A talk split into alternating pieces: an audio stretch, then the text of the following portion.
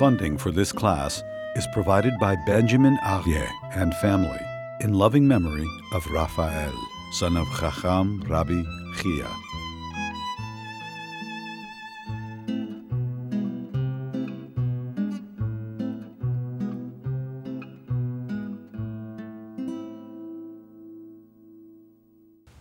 We thank Hashem that you return to me my soul. We don't thank Hashem just for giving me life.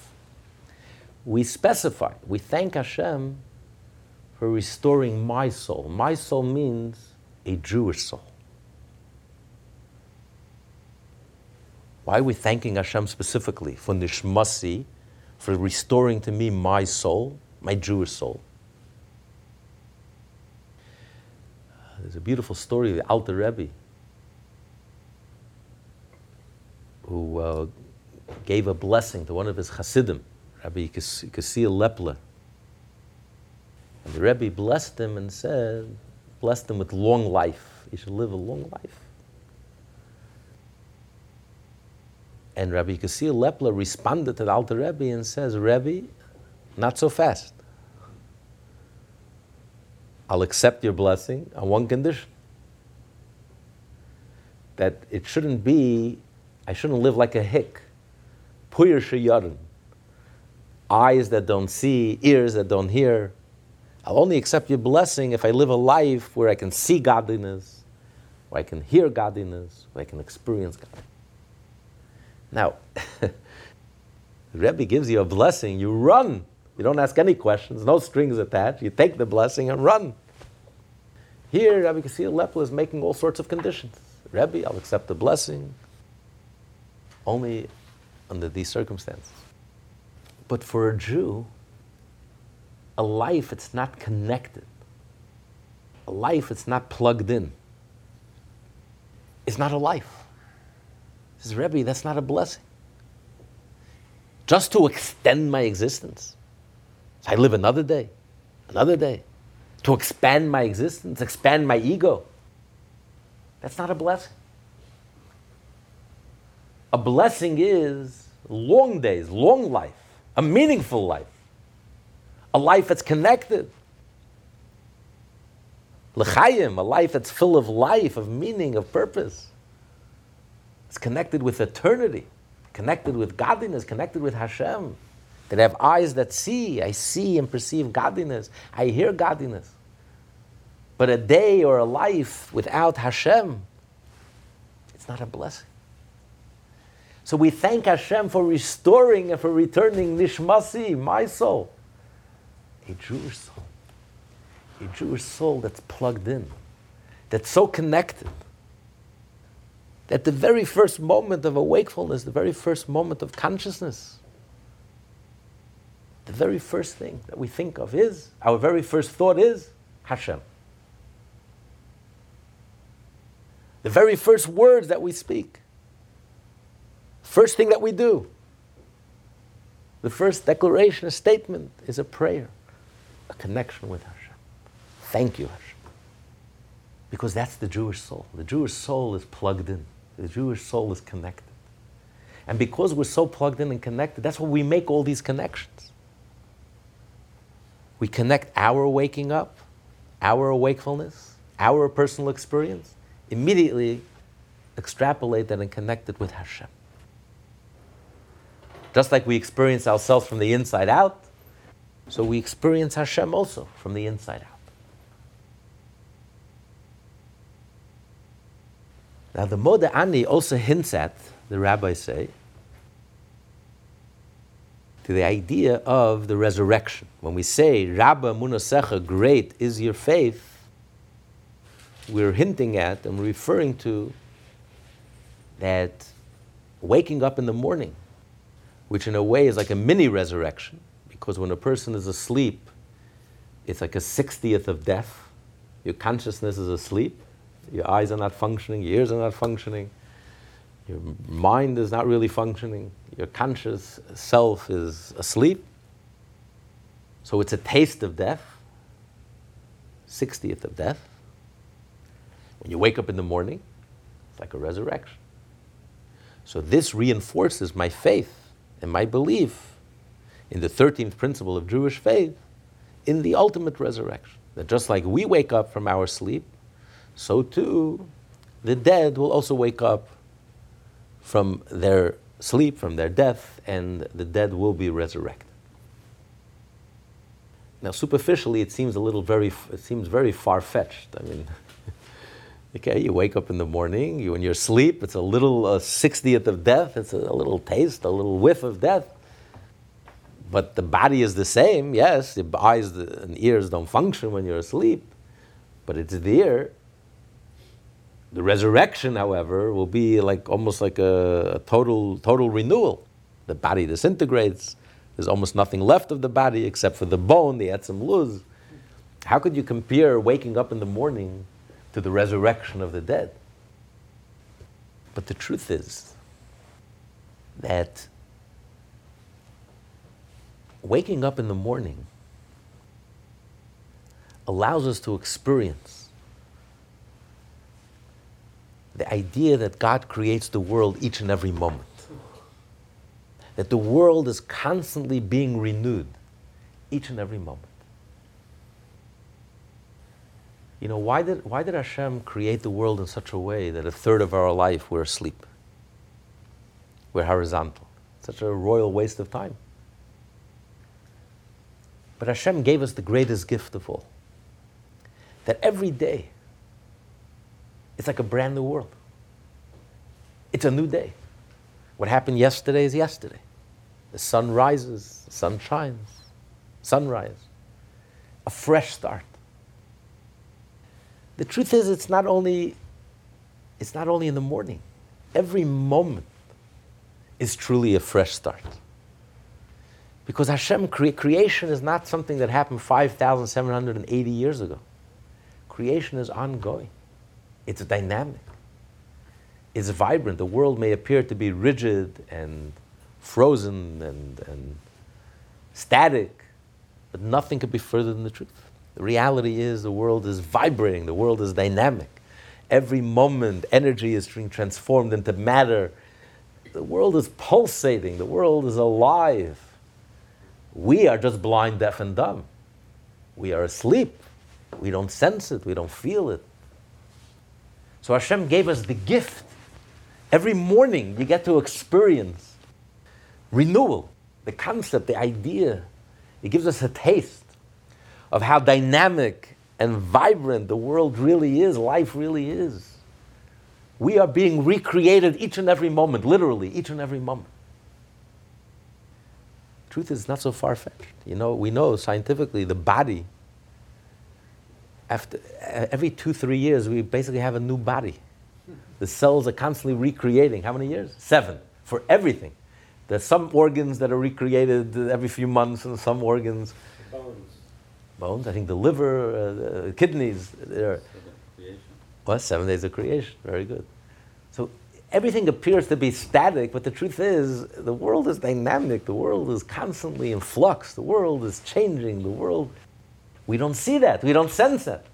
So Hashem gave us the gift of waking up every morning and experiencing the idea of freshness, of newness, of renewal, of, of something that's brand new. And it's not just the morning. From this we understand, we make the connection that everything, our bodies are constantly being recreated. It's truly a resurrection because every moment Hashem is recreating us. So it's like a new body. It's a new beginning. It's a new... Even the physical, everything is being recreated. Not just our souls are restored to us, but just like the resurrection of the dead, the bodies will be resurrected. The bodies are being renewed. It's not just we were asleep, our eyes were closed, our eyes were shut, we weren't thinking, and now all of a sudden we're awake, and now we're conscious, and we can see and hear. No, our physical bodies are constantly being renewed, just like in resurrection. It's a much deeper understanding of the concept. It's not just some far-fetched uh, hint at something that's in the future. And it's not in the future. It's this moment. It's you and I and this moment. And it's happening right now as we speak. And when you say Modeh Ani, you're plugging into that truth, into that reality. That the world is in flux and we're constantly changing. And therefore, Life is not rigid. You're not stuck. Most people throw in the towel. They give up hope. You know, the more things change, the more they stay the same. I might as well quit while I'm behind. What's the point? I'm too old to change. I mean, you know, you can't teach an old horse new tricks. It's too late. Nothing could be further than the truth. Hashem is recreating us each and every day, each and every moment. The physical, every part of this world, every part of us is constantly being recreated. The, the act of creation is, is, is dynamic, even though we don't feel it, we don't sense it. The modern physicists will tell you, what's the table? It's really atoms, it's energy that's swirling so quickly. You know, this table is ninety-nine point nine percent empty. But it's, it's, it's just it's so dynamic and vibrant that it appears to be very solid and rigid. But what's really going on, nothing could be further than the truth. What's really going on is the exact opposite of what it appears to be. So the world appears to be dead, static, rigid. Nothing could be further than the truth. The world is alive. The world is dynamic. The world is recreating, being recreated every each and every moment. So you can always start all over again. A fresh start, a new beginning. A mini Rosh Hashanah every single day morning, every single day. What an outlook. What a way to start the day. What a way to look at life. No wonder why Jews are the most optimistic people on the face of the earth, although we suffered more than anyone else on earth combined. Because to us, we don't see the world. You know, while everyone else is whistling past the grave, we're celebrating and we see the We see Hashem and we see godliness and we see in everything. So this is the Modeh Ani on a deeper level. And yet, if you take it even a step further, it says the Modeh Ani, we're thanking Hashem for at night when we went to sleep, what was the last thing we say? B'yadcha afkid ruchi, we give Hashem our neshama, our soul, as a collateral, as a pikadon, a collateral. Now, Hashem has our soul as a collateral. But we owe Hashem. We owe Him a lot. And yet He returns our soul. And this is Jewish law, actually. Jewish law states, if you're watching someone, someone, someone, then you have to you have to pay him back. You have to give it back to him. He's like a baili. He's watching something for us. So Hashem is watching for us. So you have to return the the object, even though the person owes you money. One has nothing to do with the other. He owes you money, you have to take him to court. But if you're watching something for him, you have to give it back to him. Now, it doesn't make too much sense. Logic would dictate that. Logic would tell you that if he owes you and you have something of his in your possession, it's legally in your possession. He's asking you to watch something for him. You have a right to hold it, to take it. So listen, you owe me money. I have something in your possession. Why should I return it to you? And then have to go chasing you in court. I have already something that belongs to you. I'll just keep it until you pay me. I'll take it as collateral until you pay me. And Jewish law states you're not allowed to do that. You must return. If you're watching something for someone, you must return it to the owner. One has nothing to do with the other. He owes you money, that's a separate thing. You're watching something for him, you must return it to the owner. Where's the logic? Makes no sense. But this actually highlights a very essential principle or approach that a Jew has to mitzvot. Even the rational mitzvot. The mitzvot that makes sense. To a Jew, all mitzvot are godly.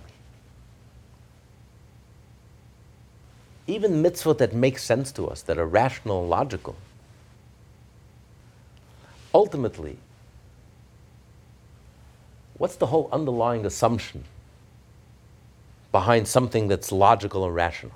You know, who says, you know, the rash, the rational, logical bias is that everything has to make sense and everything has to fit. And if it makes sense to us, then we accept it. But you can challenge that whole assumption. Who says, who says life has to make sense? Maybe we should choose chaos over order. Why are we choosing order? Logic dictates we should choose order. Everything should be neat, everything should be logical, everything should make sense, cause and effect. But who says, who says reality is so neat and so logical? Maybe chaos makes more sense than order. That bias that we have towards logic and order, that bias itself is illogical. It's not rational. We just accept it. Well, this is the way it is. If I challenge that whole underlying assumption, then logic holds no... no. And many, many people in today's society have completely rejected logic and, and rule and laws, and, and the universe is chaotic. That makes more sense. That's more a reflection of reality than logic and, and rules and laws. So the reason why we choose logic is not because logic is compelling or logic dictates that we should choose logic. It's because that's what Hashem wanted. Because Hashem told us. Hashem said that I want you to choose order over chaos. So why doesn't the Jew steal? Not because logic dictates. Because Hashem said, thou shalt not steal. And Hashem created us, that we're logical creatures, and He wanted that this mitzvah should also make sense to us. It should agree with us, that even our mind should say, you know what, it makes sense, stealing is not a good thing. But that's not the reason I don't steal. The reason I don't steal is because this is what Hashem wants. That's what compels me. There's no other compelling argument. Arguments per se cannot compel, are not strong enough to compel. Logic per se is very weak, because you can challenge the whole underlying assumption of logic. Who says, who says that order is the right way? Maybe chaos is the right way.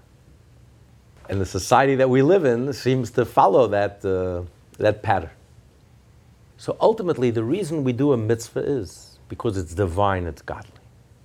It's only that those mitzvot that make sense to us, because Hashem wanted it, it should make sense to us. Hashem wanted that we should, it should agree with us, we should understand it. But that's not what's compelling. What compels us to do the mitzvah is only because it's divine, because it's godly, because it's Hashem's wish. And we see that in this law. Logically, it makes no sense. Someone asks you to watch something for them, and he owes you money for something else. Why should I return this object to him? I have it. It's in my possession. He owes me money, and I'm not going to get that money out of him. He doesn't want to pay me for whatever reason. Doesn't it make sense? Let me keep this. Let me hold on to it. And why should I have to return it and then go chase him in court? So if, if the mitzvah, the reason we did the mitzvah were because it's logical per se, then logic would dictate there's no reason I should give it back. But the mitzvot are divine. Why don't I steal? Because Hashem said so, don't steal, period. And because Hashem wanted that it should even make sense to us. That's why it's compelling. So therefore, since Hashem, there's a mitzvah in the Torah that if someone hands you over something to watch, Hashem wants you to return that object, so I'm returning that object. It's an end in itself. Even though it makes no sense, why am I returning that object and then I'm, I'm going to have to go chase after him to get him to repay me the money that he owes me? One has nothing to do with the other. You return that object and then you go pursue him in court for the other item that he owes you. So this, we're thanking Hashem. We thank Hashem for restoring our soul. We hand our soul over to Hashem for gatekeeping, to watch for us at night. And Hashem practices what He preaches. He follows this law in the Torah. And even though we owe Him, and we're obligated to Him, and He can say, listen, I have your soul. Let me keep your soul. Why should I return your soul? One has nothing to do with the other. You owe me. You have to do teshuvah. You have to repent. That's not, that's, that's one thing. But I, you, I have your soul as, as uh, I'm watching it for you. I'm going to restore it to you and return it to you, and return it to you fresh. So we thank Hashem. So this reflects a very profound understanding and approach of Yiddishkeit, of what mitzvot are, even the logical mitzvot, even the rational mitzvot. Like someone once said, the previous Rebbe said, the world says, Halavai, I wish I would do the mitzvot that are chukim, the mitzvot that transcend logic, with the same enthusiasm that I do the mitzvot, the mishpatim, the mitzvot that makes sense. And the previous Rebbe said just the opposite. Halavai, I should do the rational mitzvot with the same enthusiasm that I do the super rational mitzvot. Because the super rational mitzvot are divine. I'm doing it because Hashem wants.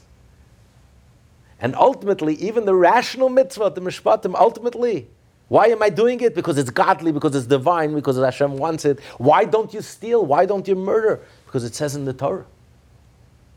And we see those secular human societies that threw God out of the picture. Where did that end up? It ended up in, with a Stalin. It ended up with a Hitler. Germany, the seat, the seat of university. What happened to thou shalt not murder? What happened to thou shalt not steal? Stalin murdered more Russians than Hitler in the name of communism. Lastly, the, the Modeh Ani is in response to waking up in the morning, the renewal. The idea of something new. You know, nothing in the universe is really new. Everything is just a continuation or reflection of something else. Every effect has a cause. The light has the source, the sun. Everything is really a reflection of something else, of something greater than itself. The idea of something new, totally new, something from nothing, without any precedent, that it's not a continuation or reflection or an indication of anything else. It just is. Which is how we feel ourselves, our egos. I exist. Our egos feels like something that's absolute. I exist. I don't need a rhyme. I don't need a reason. I don't need a cause. I don't need a justification. I don't reflect anything.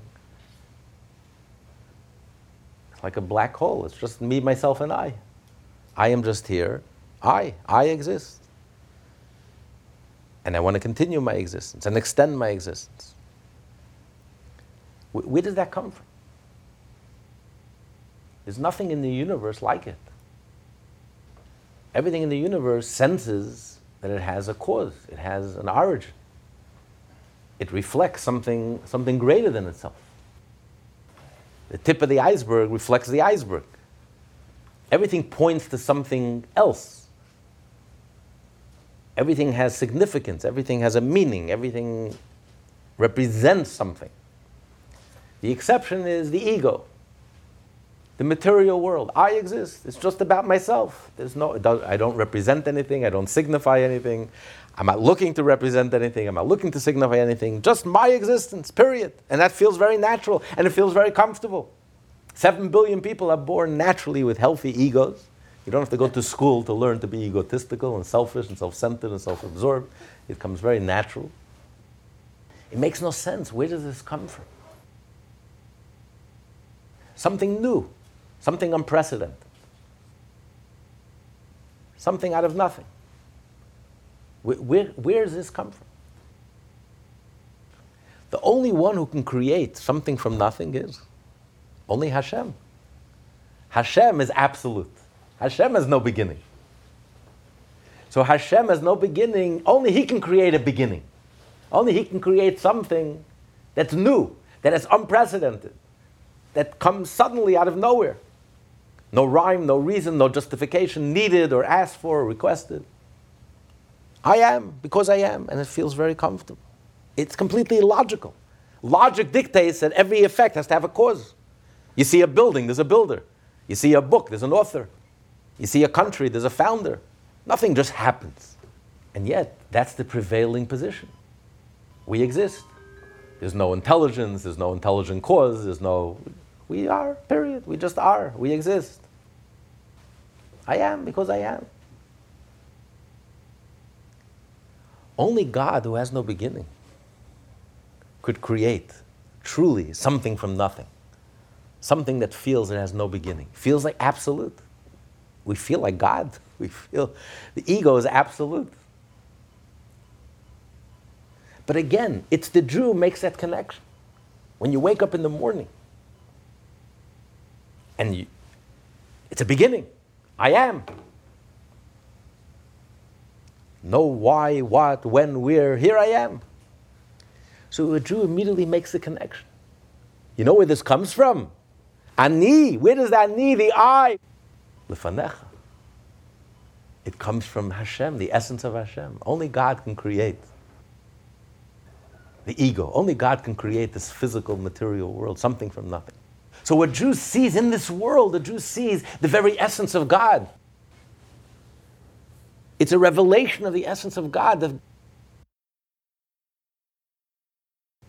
the fact that God has no beginning. In heaven, the soul only knows of God being the infinite. The soul knows of the infinity. That's what it means to be spiritual. But only in this world does a Jew come to know that God has no beginning, the absolute essence of Hashem. And a Jew makes that connection right away.